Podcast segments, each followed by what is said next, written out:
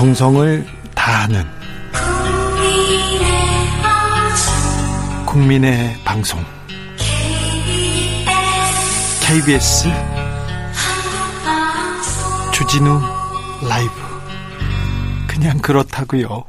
주진우 라이브 2부 시작했습니다. 지역에 따라 2부부터 들으시는 분들 계시죠? 지금 막 라디오 트신 분들 모두 어서 오십시오. 잘 오셨습니다. 못 들은 일부는 방송 끝나고 유튜브에서 주진우 라이브 검색하시면 들으실 수 있습니다. 그리고 내일은 드디어 주진우 라이브 송년 특집 공개 방송 라이브 live love가 방송됩니다. 잊지 마시고요. 내일 5시 5분에 올해 마지막 날을 함께 해 주십시오. 선물, 저희가 준비한 선물 같은 그런 시간이기도 합니다. 라디오 정보센터 다녀오겠습니다. 정한나 씨.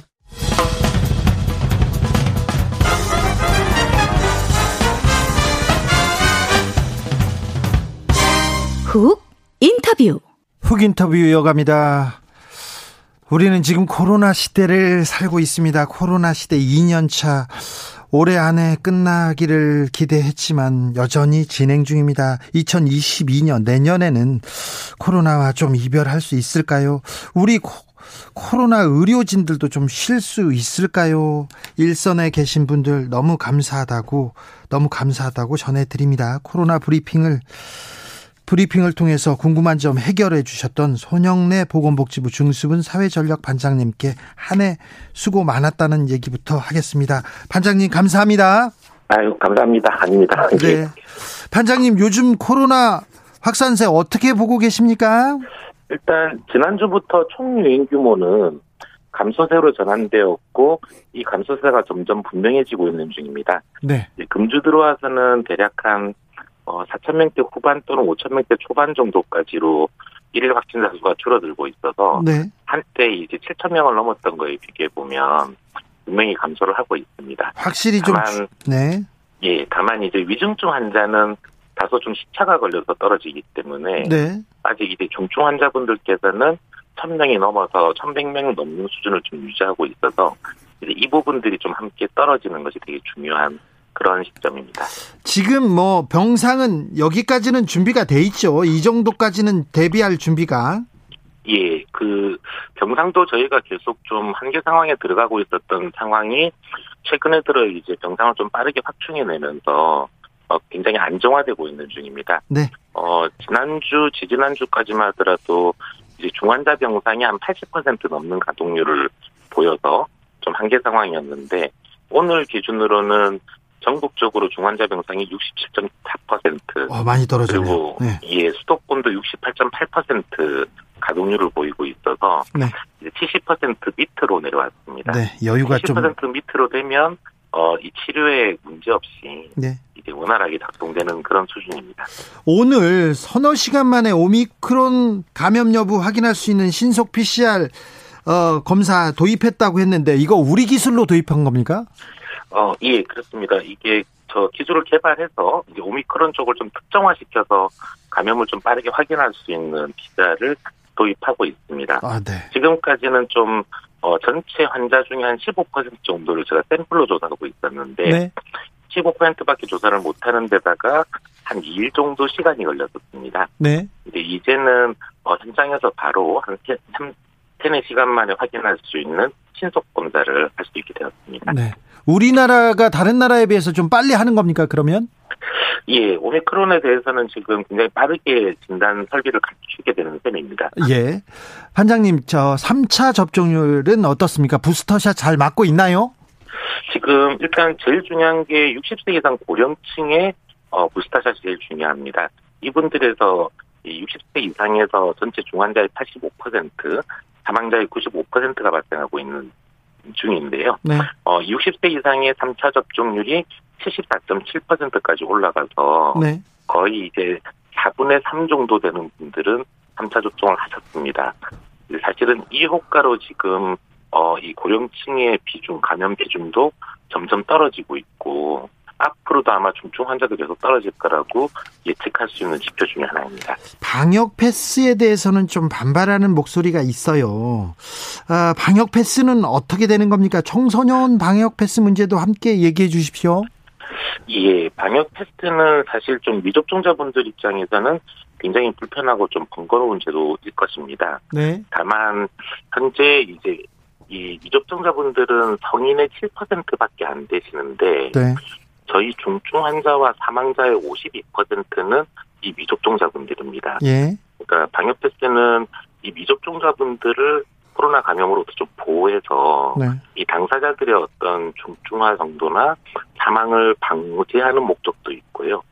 또 한편으로 이제 이런 분들이 저희 의료 체계의 한 반 정도를 가동시키고 있기 때문에 네. 저희 의료 체계의 여력을 좀 확보하기 위해서도 어, 시행하는 목적이 있습니다. 예. 그래서 지금 현재로서는 지금과 같이 어, 미접종자분들의 어떤 중증화율이나 치명률이 굉장히 높고 많은 분포를 차지하는 상황에서는 좀 불가피하게 방역 테스트를 강화시켜 운영할 수밖에 없다라고 보고 있고 네. 다만 앞으로 이 미접종자분들의 어떤 감염 위험도가 떨어지기 시작한다 그러면 네. 저희가 거기에 맞춰서 방역 테스트는 좀 단계적으로 위험도가 낮은 곳부터 좀 해제를 할 예정입니다. 네. 백신을 못 맞는 분들도 있고요. 못 맞는 임산부는 밥을 못 먹어가지고 혼자서 맨날 도시락만 먹고 있다고 울고 있던데요. 그게 이제 저희가 원래 그 의학적 사유로 접종을 못 하시는 분들은 어 그 의사 선생님한테 그런 증명서를 뗄 수 있도록 해놨고 예. 그게 있으면 방역 테스트와 똑같은 효력을 가집니다. 아, 그래요? 예, 다만 이제 임산부의 경우에는 어 보통은 기저질환을 보유하신 임산부들이 접종을 안 하고 계시는데 네. 이제 이 부분들은 사실 저희는 기저질환을 가진 임산부가 코로나에 감염했을 경우 치명률이 워낙 올라가기 때문에 좀 반드시 접종을 해주십사라고 요청을 하는 분들이기도 합니다. 아, 예. 알겠습니다. 그래서 그런 분들은 좀 아마 산부인과 쪽에서 좀 상의를 해보셔서 어 지금이라도 이, 이 코로나19에 감염됐을 때 위험이 본인도 그렇고 태아한테도 되게 위험하기 때문에 접종을 한번 좀 생각해 보셨으면 하고 좀 말씀드리겠습니다. 내일 사회적 거리두기 새로 발표되는데요. 거리두기 연장 쪽에 무게가 실리는 것 같습니다. 좀 알려주세요. 일단 여러 가지 지금 의견들을 수렴해서 논의를 하고 있는 중입니다. 아무래도 어, 방역적 측면에서는 현재 위중증 환자가 좀 떨어지지 않는 측면들, 그래서 조금 더 여기서 확실하게 총 유행 규모를 감소시키면서 중증 환자까지 좀 줄여야 될 필요성들이 있고, 반면에 이제 사회 경제적으로 볼 때는 거리두기 때문에 많은 서민 경제에 어려움이 생기고 있기 때문에 이 부분들에 대한 고려가 돼야 된다는 의견들도 함께 상존하고 있습니다.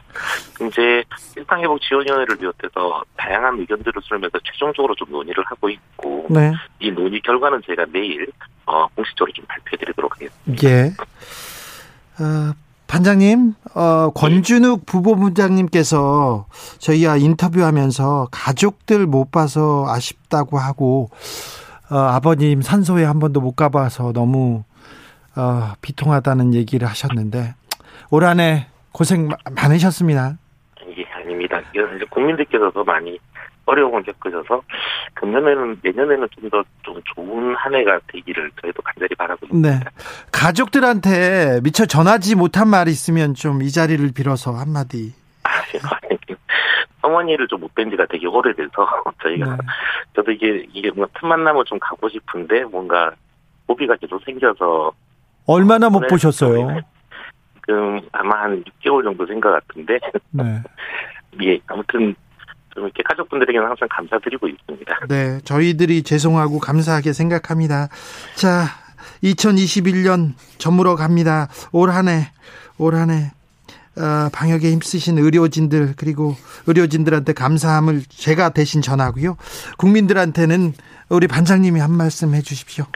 예 지금 사실 거리두기를 계속 하게 돼서 많은 국민들께서 불편하셔서 어, 상당히 좀 송구스럽고 이게 죄송하게 생각하고 있습니다. 다만 어, 이런 국민들께서 많이 도와주신 덕분에 어, 드디어 좀 확산세가 감소세로 전환됐고 이제 조금만 지나면 이 중증 환자도 많이 줄어들 거고 정부도 최선을 다해서 지금 병상을 확충하고 있어서 의료 체계도 지금 안정화되는 단계입니다.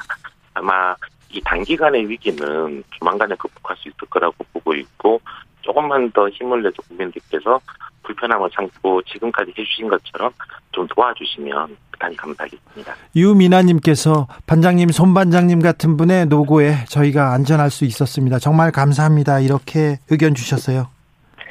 예, 감사합니다. 네. 반장님 올 한해 고생하셨습니다. 내년에도 좀잘 예. 부탁드리겠습니다. 감사합니다. 예, 고맙습니다. 손영래 보건복지부 사회전략 반장이었습니다. 코로나 장기화 많은 분들의 헌신, 희생이 필요했습니다. 선별진료소에서 생활치료센터에서 요양병원에서 응급실에서 재택치료자를 관리해 주시는 분들까지 모두 각자 자신의 자리에서 애 많이 쓰셨습니다.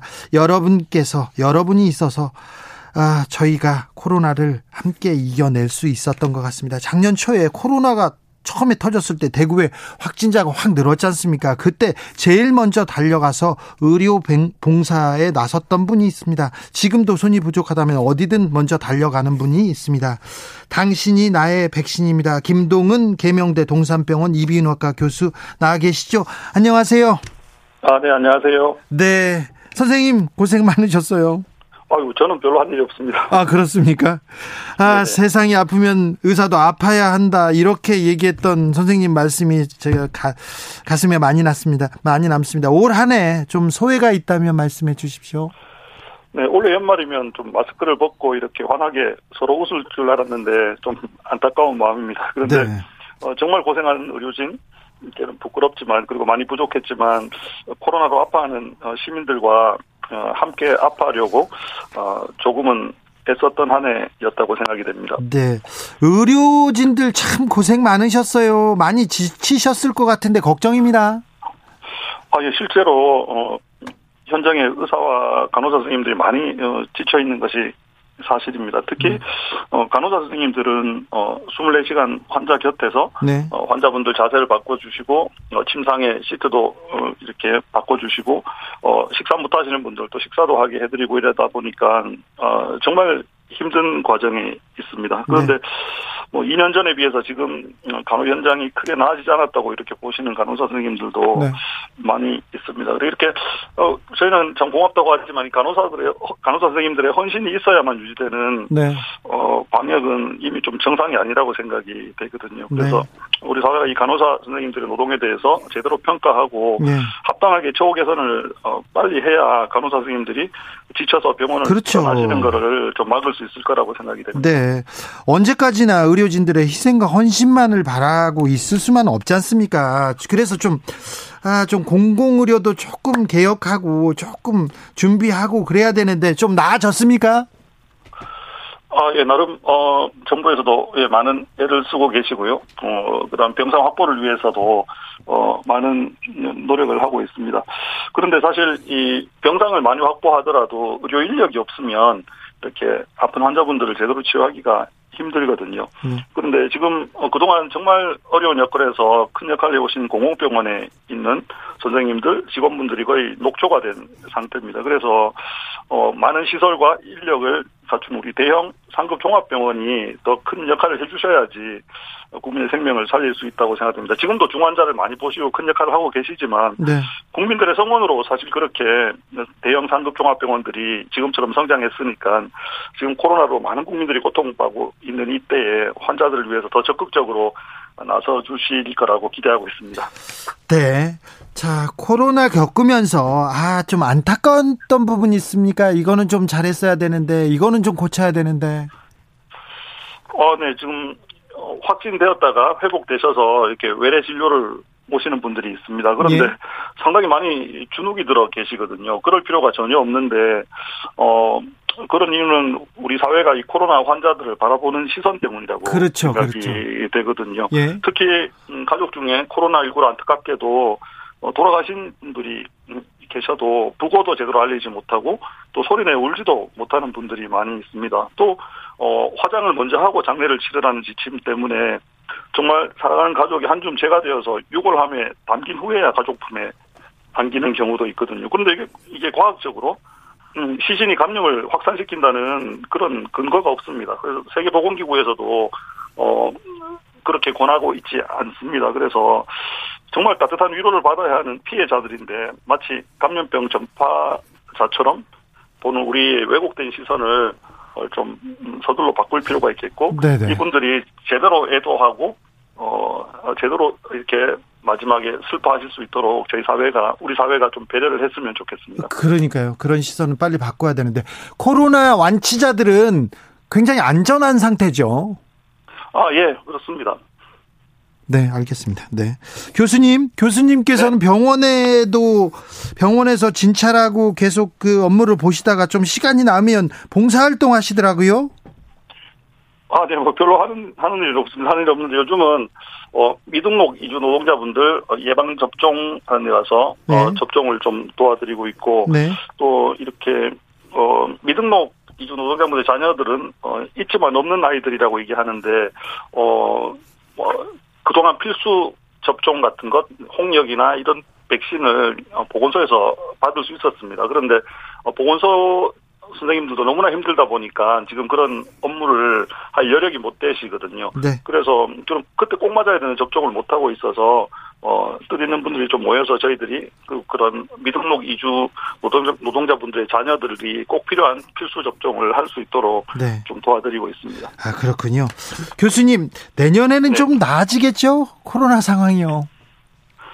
아, 예, 내년 나아질 거라고 생각하고, 어, 제가 뉴노멀을 자꾸 얘기하는데, 어, 내년이 정말, 어, 2022년이 뉴노멀의 어, 원전이 되었으면 좋겠습니다. 이게 코로나19의 원인을 하버드 공중보건대학원에서도 보면, 어, 무분별한 벌목, 자연 파괴, 그 다음에 야생동물, 거래라고 이미 밝혔거든요. 그래서 네. 뭐 백신이 나오고 치료제가 나오는 것이 중요한 것이 아니고 우리가 이런 어 환경을 파괴해서 이윤을 얻던 그런 어 삶에서 모든 생명이 함께 살아가는 생태 중심으로 바꾸지 않으면 네. 어, 또 다른 더 무서운 인수공통 감염병이 나타날 수 있으니까 어 우리가 새로운 진정한 뉴노멀을 어 내년부터 제대로 시작했으면 좋겠다고 생각합니다. 그런 고민 시작해야 됩니다. 아, 벌써 늦었어요. 계속 해야 됩니다.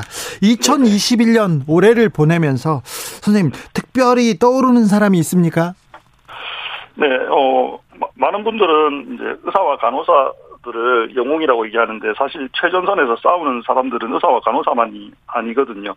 어, 의료 폐기물을 수거하는 노동자분들, 어, 병원 미화 노동자분들, 보이러실 전기실에서 정말 땀을 흘리는 분들 이렇게 보이지 않는 곳에서 그림자 노동을 해주신 분들이 안 계셨다면 저희 의료진들이 마음 놓고 환자 치료에 전념할 수 없었을 겁니다. 대부분 최저시급을 받으시고 비정규직 노동자시고 제가 이분들 쉬는 곳에 가보면 어, 저희 의료진이 쉬는 공간에 비해서 너무나 좀 아, 좋지 못하고 예. 어, 방호 장비도 저희에 비해서 정말 부실한 장비를 받으시고도 정말 구슬땀을 흘려 주셨습니다. 이런 네. 분들이야말로 진정한 코로나 영웅이라고 생각되고 올해를 보내면서 가장 떠오르는 분들입니다. 아 그렇습니까? 6635님께서 대구 눈 와요 얘기합니다. 눈 온다고 합니다. 아 예, 5시 오기로 했는데 지금 오는 거예요. 아, 그렇습니까? 안 왔습니다. 예. 아, 아, 그 5시에는 오기로, 아, 네, 그렇습니다. 약속하셨군요, 선생님하고. 네. 예. 어, 따뜻한 마음을 가지신 우리 김동훈 선생님, 올해 안에 고생 많으셨습니다. 따뜻한 연말 보내시기 바랍니다. 마지막으로 국민들께 한 말씀 부탁드릴게요. 어, 지난 크리스마스 이브에 저기 생활치료센터에 이렇게 선물 박스가 도착했는데 예쁜 목도리하고 따뜻한 수면 양말하고 어, 예쁜 루돌프 인형 모양의 핫팩이었거든요. 예. 보니까 산타 할아버지가 보내신 것이 아니고 전국에서 뜻을 모은 분들이 직접 만들어서 보내주셔서 예. 우리 간호사 선생님들 그 그것을 받고 정말 기뻐했거든요. 그래서 음. 정말 이처럼 코로나19 최전선의 의료진에게 그동안 격려와 응원을 보내주신 국민들께 정말 감사드립니다. 그리고 뭐 혐오와 차별, 낙인과 미워하는 마음이 아니라 서로 염려하고 이렇게 연대하는 따뜻한 마음, 마음으로 우리가 하나가 된다면 머지않아서 코로나19를 네. 극복할 수 있으리라고 생각합니다. 감사합니다. 선생님, 네? 인터뷰 준비하느라고, 하느라고 3박 4일 동안 날, 날밤을 세우셨다면서요? 어, 네. 너무, 너무 말씀이 따뜻해가지고 제가, 네. 네. 어, 감사하고요. 고생 많으셨는데 또 고생해 주십시오. 네, 감사합니다. 아, 3280님, 어우, 의사 선생님, 너무 감사합니다. 그림자 노동 살펴주셔서 감사합니다. 정정자님, 우리 모두 힘내세요. 코로나 이겨내자고요. 모두 수고하셨습니다. 지금까지 김동은 개명대 동산병원 이비인후과 교수 말씀 들었습니다. 정치 피로, 사건 사고로 인한 피로, 고달픈 일상에서 오는 피로. 오늘 시사하셨습니까? 경험해보세요. 들은 날과 안 들은 날의 차이. 여러분의 피로를 날려줄 저녁 한 끼 시사. 추진우 라이브.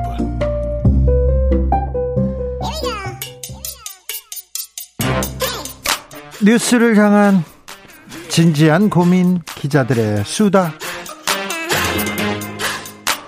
라이브 기자실을 찾은 오늘의 기자는 발로 뛰는 기자입니다. 한결의 김민아 기자 어서 오세요. 네, 안녕하세요. 네, 8311님 여기는 전주인데요. 5시에 눈 오기로 했는데 아직 안 옵니다. 눈 소식이 있으니 퇴근길 조심하시기 바랍니다. 대구에는 눈이 지금 온다고 하는데 지금 윤석열 후보가 대구 갔습니까? 네, 맞습니다. 오늘까지 이제 대구 일정이 있고 네. 충청도로 이동해서 내일 마지막으로 충청 일정까지 하고 서울로 돌아오게 되거든요. 대구에 가서 박심, 박근혜 대통령 쪽에 이렇게 많은 신호를 보내는 것 같더라고요. 맞습니다. 좀 제 예상을 크게 웃도는 굉장히 환영하는 그런 메시지를 많이 내는데요. 그래요? 박근혜 전 대통령 사면에 대해서 크게 환영하는 입장이고 조금 더 일찍 나오셨어야 한다는 입장이다. 크게 환영하는 입장이다. 네. 네 네. 근데 사실은 그 이 이번 주 초에 그 방송기자협회 토론회에서는 뵐 생각은 아직은 없다라고 그때 말을 했었는데 네. 오늘 또 대구에서는 뭐 건강이 회복되시면 찾아뵙고 싶다 이렇게 조금 입장을 더 열어놓는 그런 발언을 했습니다. 아, 대구에 가니까 또 그런 마음이 생기셨군요. 그럴 것 같고요. 또 네. 이명박 전 대통령 관련해서도 빨리 석방이 돼야 된다라고 하면서 좀 적극적인 지지층들이 TK 지역에 많은데 그분들의 입맛에 맞는 그런 발언들을 많이 오늘 한 것으로 사실 검사 보입니다. 윤석열은 박근혜 이명박 전 대통령을 감옥에 보내신 분이기도 하잖아요. 그게 어떻게 보면 아킬레스 건처럼 여겨졌었는데 오늘 이번에 TK에 가서는 나는 그런 사람이 절대 아니다라고 이제 부각을 시키려고 한 것 같아 보였어요. 그 네. 아킬레스 건이라뇨. 그 네.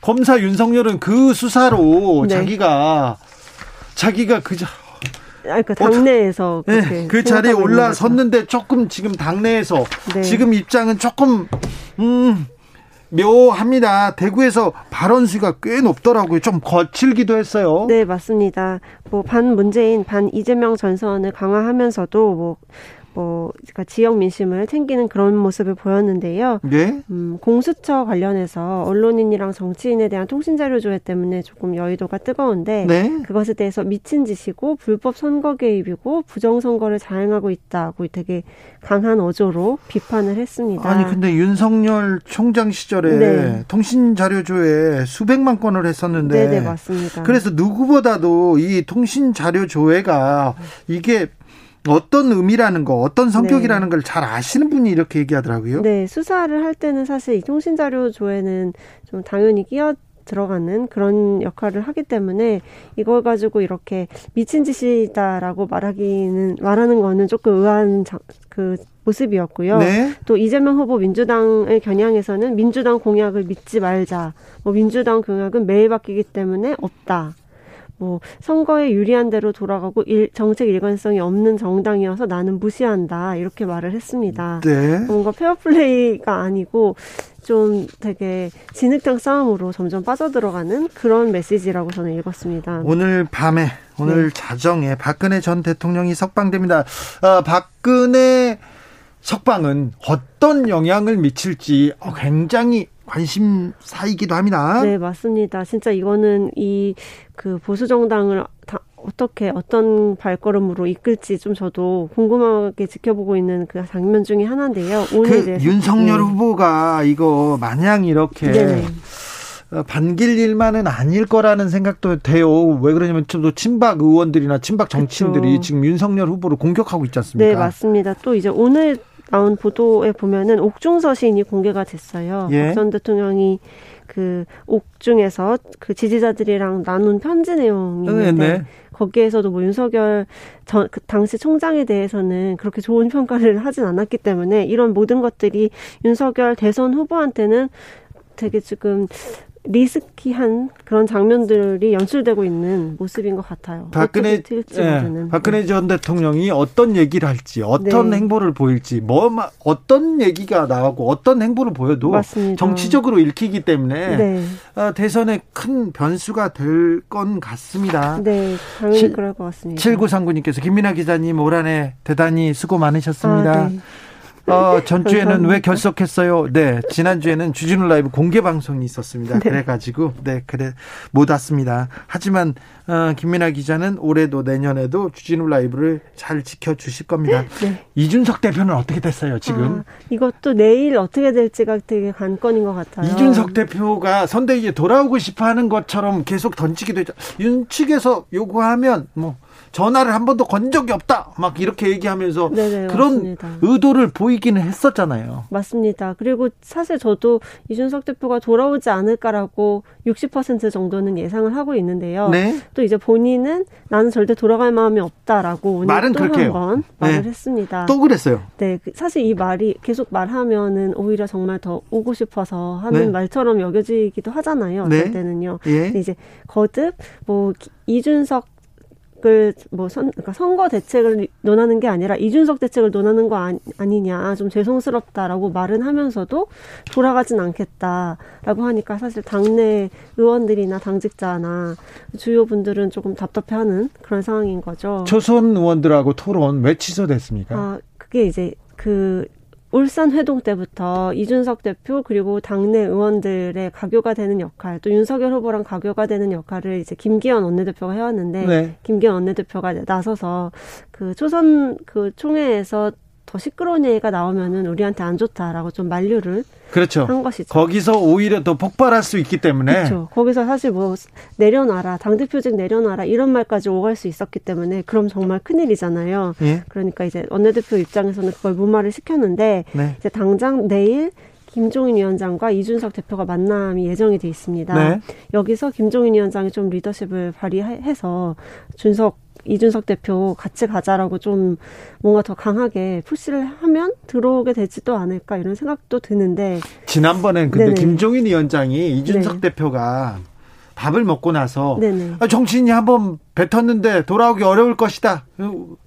돌아오지 않는다 이렇게 얘기를 해서 네, 이준석 네, 대표가 돌아갈 길이 좀 사실은 막막해진 것도 있잖아요. 네, 그래서 좀 상상력을 발휘해서 그 자리 아니고 다른 자리로 돌아오면 어떨까 이런 상상을 하는 그 국민의힘 내부 분들이 조금 있는 것 같아요. 아, 선대위 말고 다른 자리를 만들어서? 네네네. 새로운 것들을 만들어서 이준석 대표가 어쨌든 본인이 원하는 활동을 보장을 해주면 돌아오게 되지 않을까. 요거죠. 이준석 대표는 본인이 원하는 활동이 나와 이준석과 윤석열이 투톱으로 손잡고 다니는 거 티셔츠 빨간 옷 입고 다니는 거 이걸 네. 주장했잖아요. 그거였죠. 이제 그거 플러스 이제 2030 지지율이 이준석 대표에게 달려 있다고 본인은 굉장히 믿고 있기 때문에 그 지지율을 끌어올릴 수 있는 어떤 그런 역할을 맡기면은 돌아오게 되지 않을까 이런 예상들이 조금씩 나오고 있습니다. 자, 윤석열 후보의 지지율은 지금 계속 가라앉는 형상입니다. 그렇죠. 그런데 안철수 후보는요?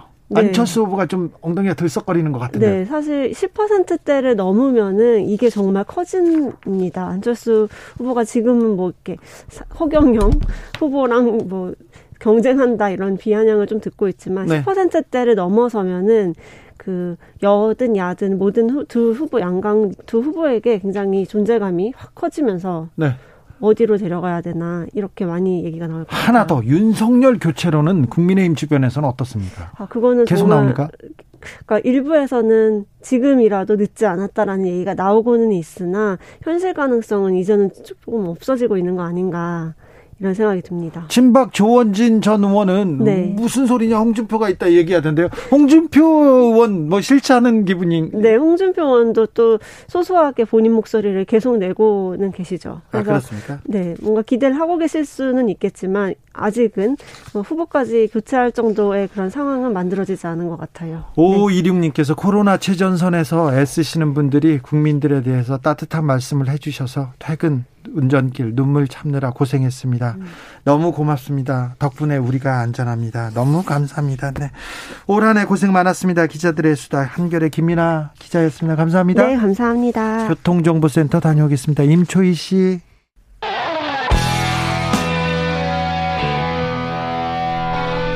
스치기만 해도 똑똑해진다. 드라이브 스루 시사 주진우 라이브